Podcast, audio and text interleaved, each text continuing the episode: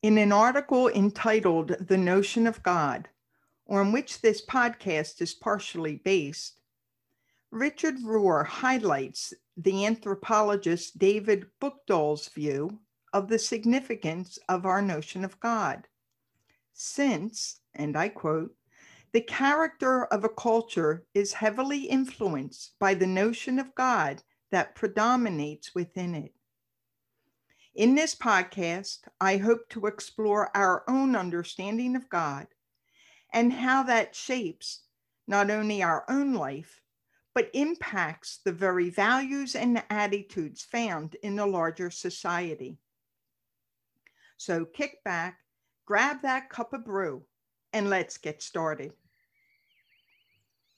If we believe in God, then what is it that we believe about the God we believe in? The answer to that question will define who we are.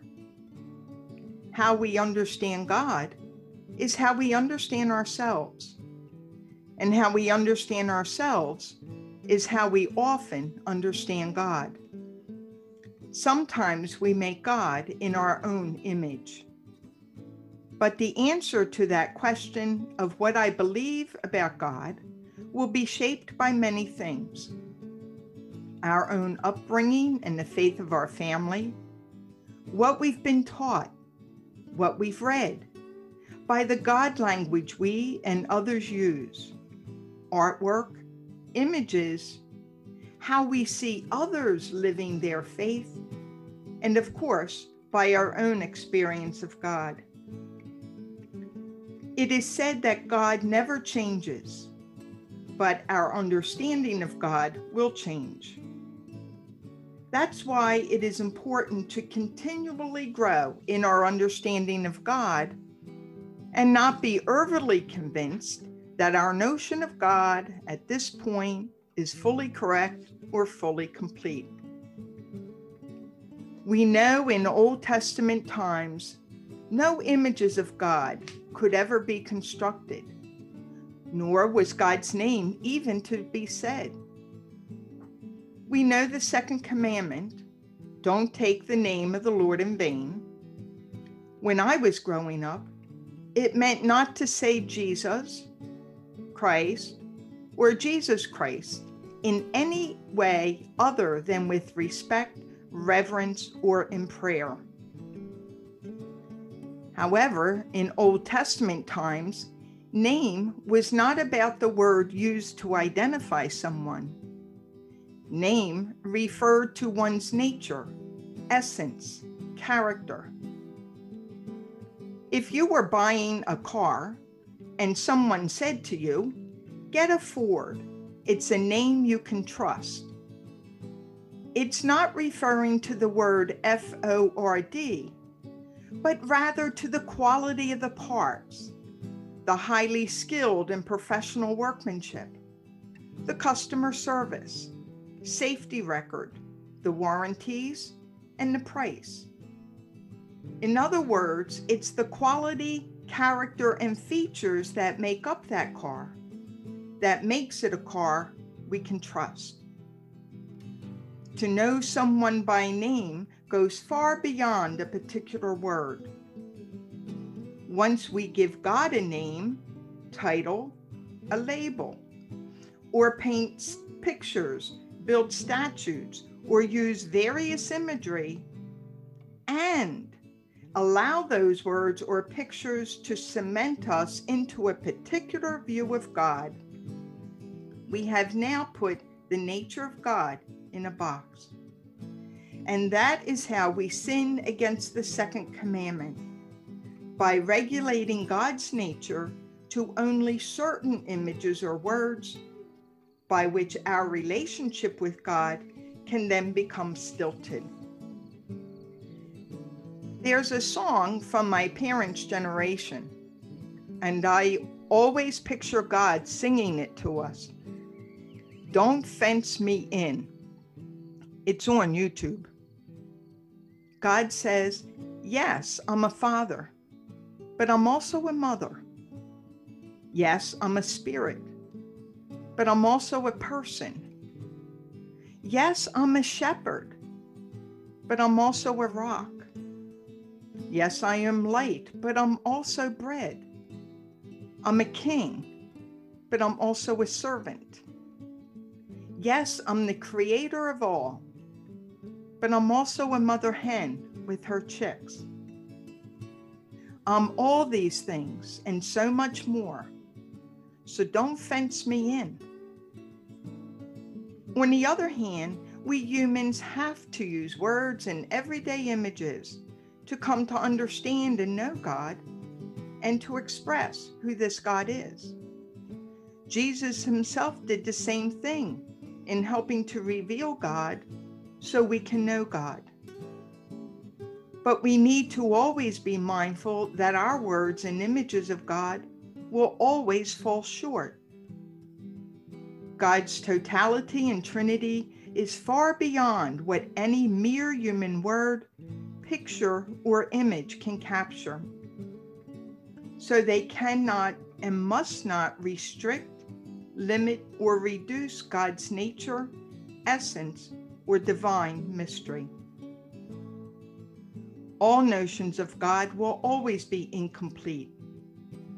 So when we hear of different words or see different images of God, we don't have to defend our own, but can actually reflect on how those new words or images might broaden our own notion of God. What is your notion of God? Has it ever changed? I want to get my wide lens out to look at influences of our notion of God in a society and culture. Not to get political, I think we're all tired of politics. But it's important to realize that while my notion of God is personal, it is not private. It's what I bring into my relationships, to my family and friends, to my workplace, my neighborhood. It's what frames my worldview. So I think it's important to see the consequences of notions or images that might limit our understanding of God. Shortly, I will talk about two different pieces of artwork one probably more famous than the other, but they are both popular in their circles. I want to show these two images of God because our own individual view of God will either reinforce or challenge the cultural and societal notions of God. Let me say up front neither of these pictures are wrong. They both show a particular aspect of the total essence of the divine Trinity. They each have the power to shape our own image of God and thus influence our beliefs, expressed in words and behaviors, our values, principles, and the attitudes which we bring into the public square. But before I bring these two paintings into our reflections, I want to give some context that I think is important. Most religious art throughout the early and Middle Ages was commissioned by the church in paintings, stained glass windows, statues, frescoes, etc. And the church, headquartered from the early centuries in Rome, was itself rooted in the white Anglo Saxon race. As European countries moved throughout the world, colonizing parts of Asia, Africa, and North, Central, and South America, the church then followed in those footsteps and moved throughout the world, bringing the Catholic faith. This connection between Anglo Saxon expansion and the missionary movement of the church was further deepened by Pope Alexander VI. In 1493, he issued a papal decree called the Doctrine of Discovery. Its aim was to justify Christian European explorers claiming land and waterways they allegedly discovered if those land and waterways were inhabited by non Christians. The U.S. Supreme Court, in the 1823 case Johnson versus McIntosh, Chief Justice John Marshall's opinion in the unanimous decision held, and I quote, that the principle of discovery gave European nations an absolute right to New World lands. Essentially, Native Americans could be wiped out.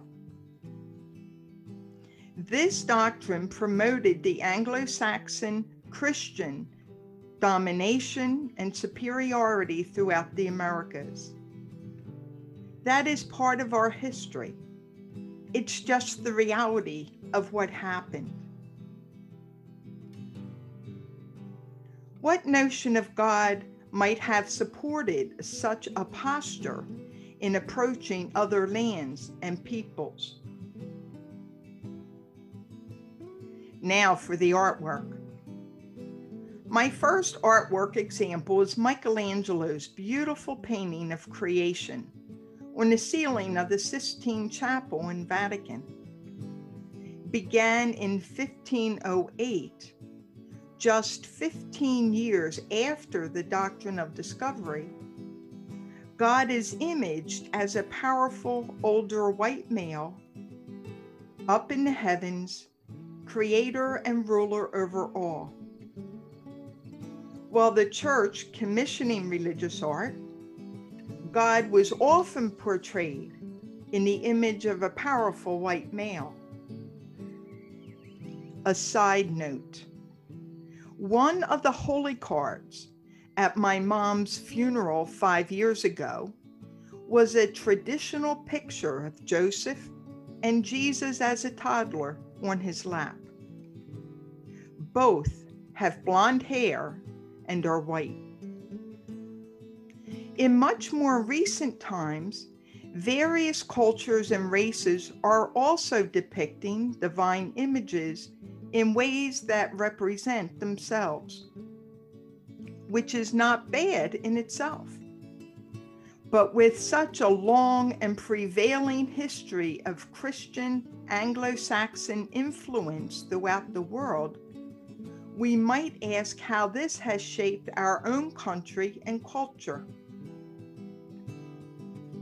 Our predominantly Christian forefathers said all men are created equal. But we know that it did not include Black people, Native people, Asian people, or women.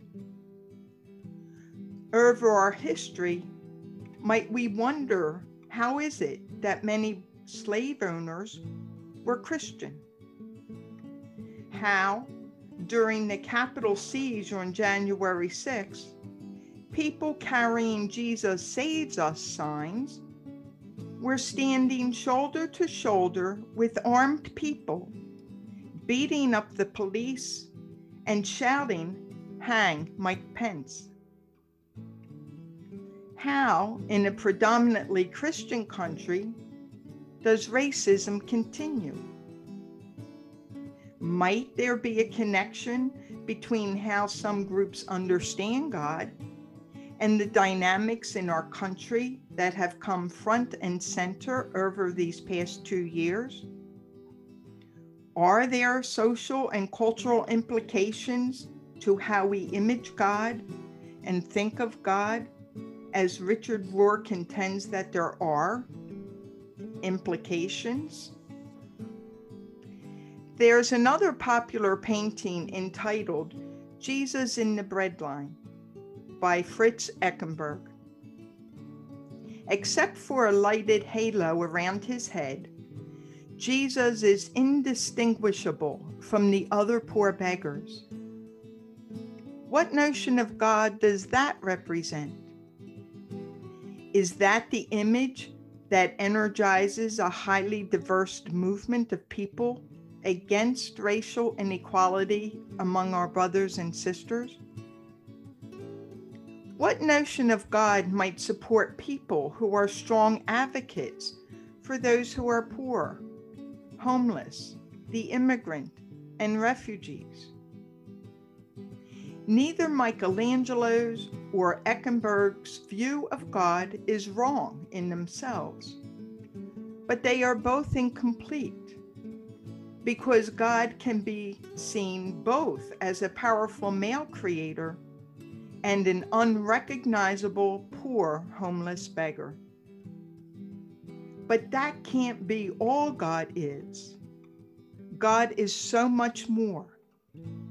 So don't fence God in. Remembering that the character of a culture is influenced by the notion of God that predominates within it, how is your own image of God shaped by the forces around you? Images you see, words that you hear. Does your notion of God reinforce or challenge our society today? I want to end the way we started. How we see and understand God shapes how we see ourselves and others. It colors how, when, where we experience God. Do we experience God only in power? Or can we also find God in the suffering and vulnerability of others? Do we only see God in church or in all of creation around us? Our notion of God also defines how we express God in our own life and what influences we bring to the society in which we live. Do we reinforce, challenge, or maybe both? One last thing to note all of us have a notion of God, an idea of who this God is, for one reason only.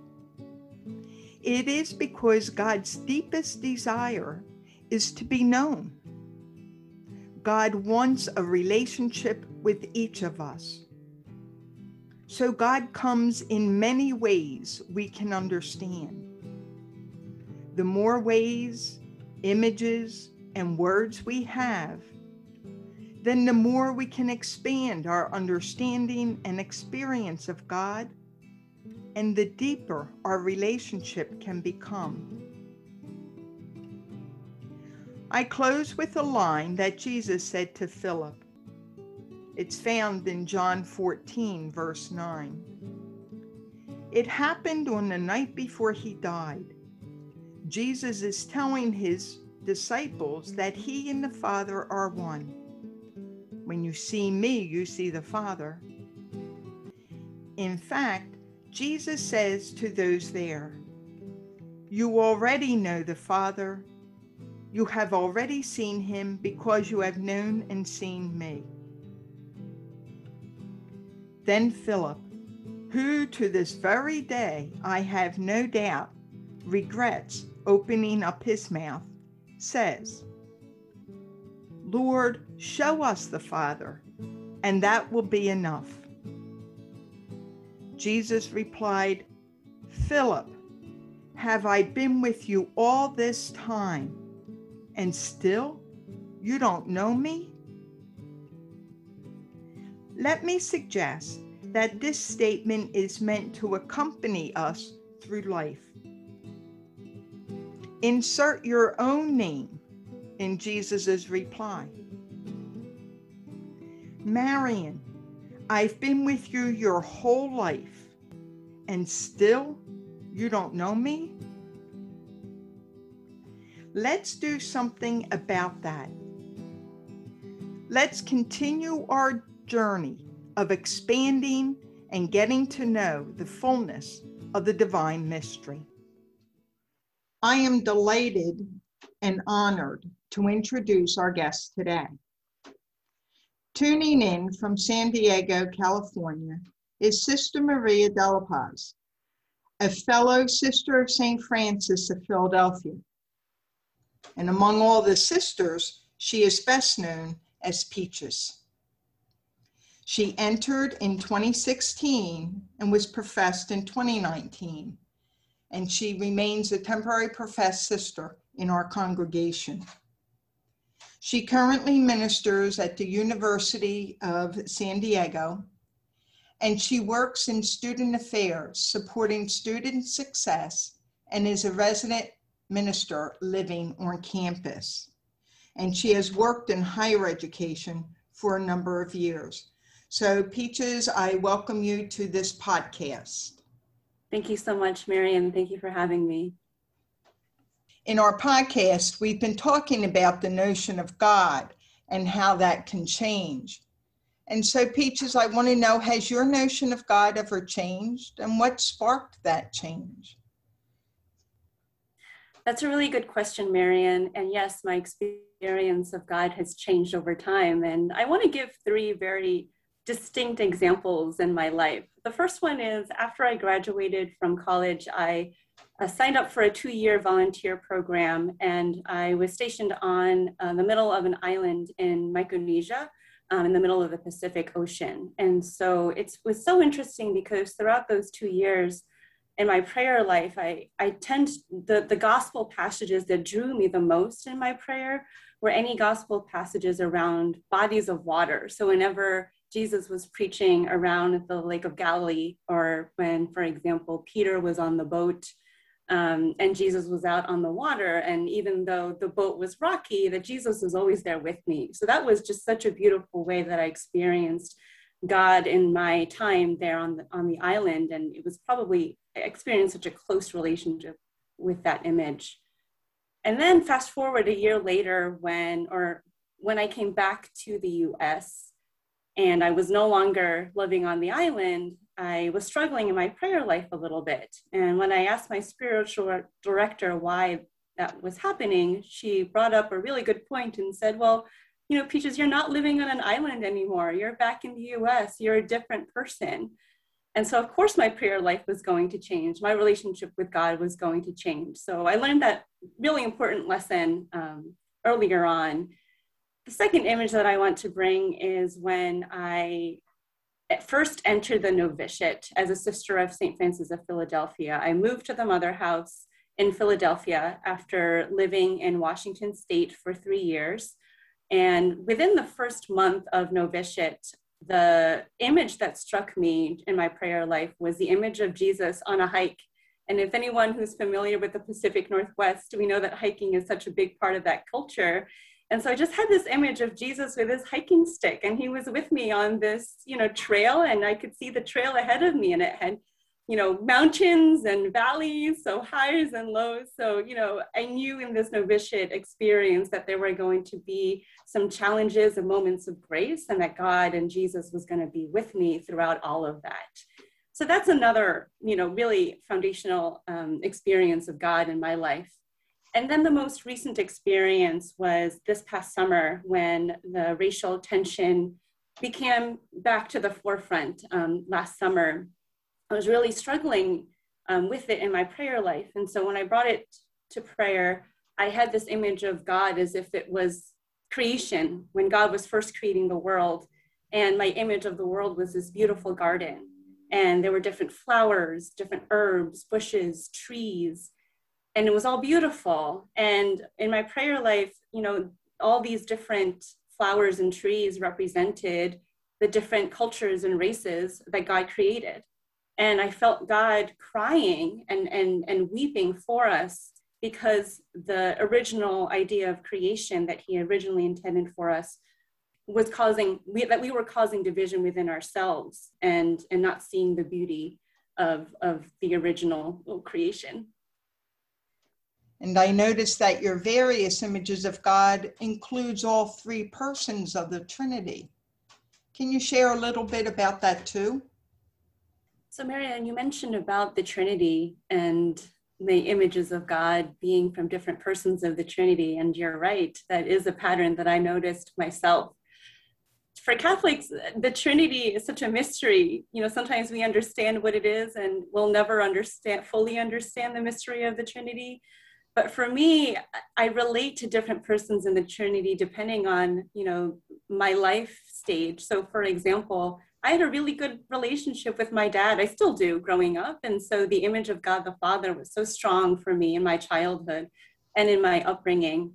And then another example that I think of when I was working for a community college out in Washington State, and I was working as an advisor. And during my days where I would meet with nine, 10 students a day, I would pray the Holy Spirit to be with me as I was speaking with the students, advocating for them, listening to them. Um, and so the image of the Spirit was really present in my prayer. And so it really depends on what's going on in my daily life, what stage I am in. And there are, you know, I relate to the three persons of the Trinity very differently. Thank you uh, for your sharing on all that. And I love the insights that you bring. And I love how you re- you're expanding notion of God in um, your everyday life, which is really the only place where we can encounter God. And along with all these various images and uh, persons of the Trinity, I'm sure that has helped also to deepen and strengthen your own relationship with God, the more images and the more ways that you can experience God. So thank you for sharing that with us.